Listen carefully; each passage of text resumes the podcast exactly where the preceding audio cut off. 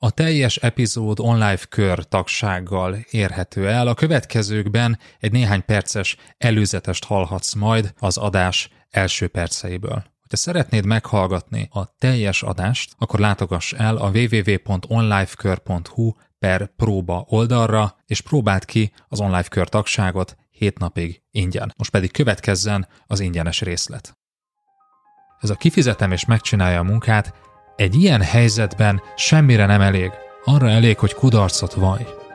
Amikor eláraszt a munka, hogyan kezeld a drámaian megnőtt munkaterhelést? Harmadik rész. Üdvözöllek, ez az Online Management Podcast, én Ungvári Péter vagyok, és a mai adásban lezárjuk a sorozatunkat üzlettársammal, Berze Mártonnal, amelyben arról beszélgetünk, hogy mit tegyél, amikor sokkal több feladat jut rád és a csapatodra, mint korábban, akár kevesebb, vagy ugyanannyi erőforrással, mint azelőtt. Tarts velünk!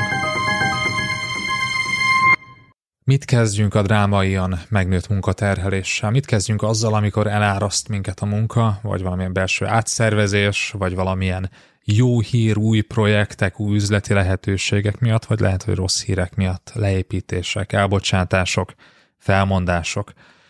Az előző két epizódban beszéltünk eszközökről, beszéltünk átkeretezésről, és most az előző epizód végén eljutottunk addig az ajánlásig, hogy hát döntsd el, hogy mi az, amit nem fogsz elvégezni.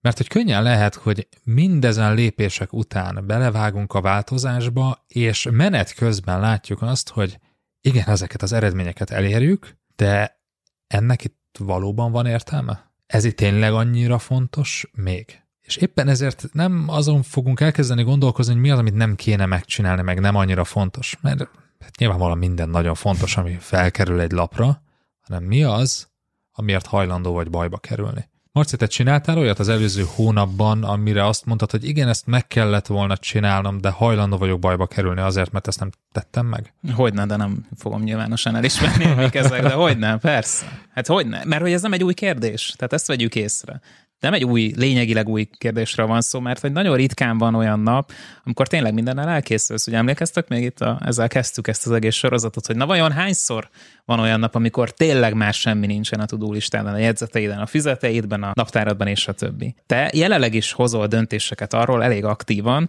hogy bizonyos dolgokért hajlandó vagy bajba kerülni. Mert hogy nem írok meg egy jelentést. Mert nem ez most a legfontosabb vagy nem fogok részt venni egy-két megbeszélésen, ahol egyébként már lehet, hogy hónapok óta nem tudom, nem volt érdemi hozzászólásom, most nem fogok oda menni, mert most van egy extrém megnövekedett teher az életemben, és ezt kell priorizálnom. Ez fontosabb, mint némen végigülni kétszer két órás meetinget.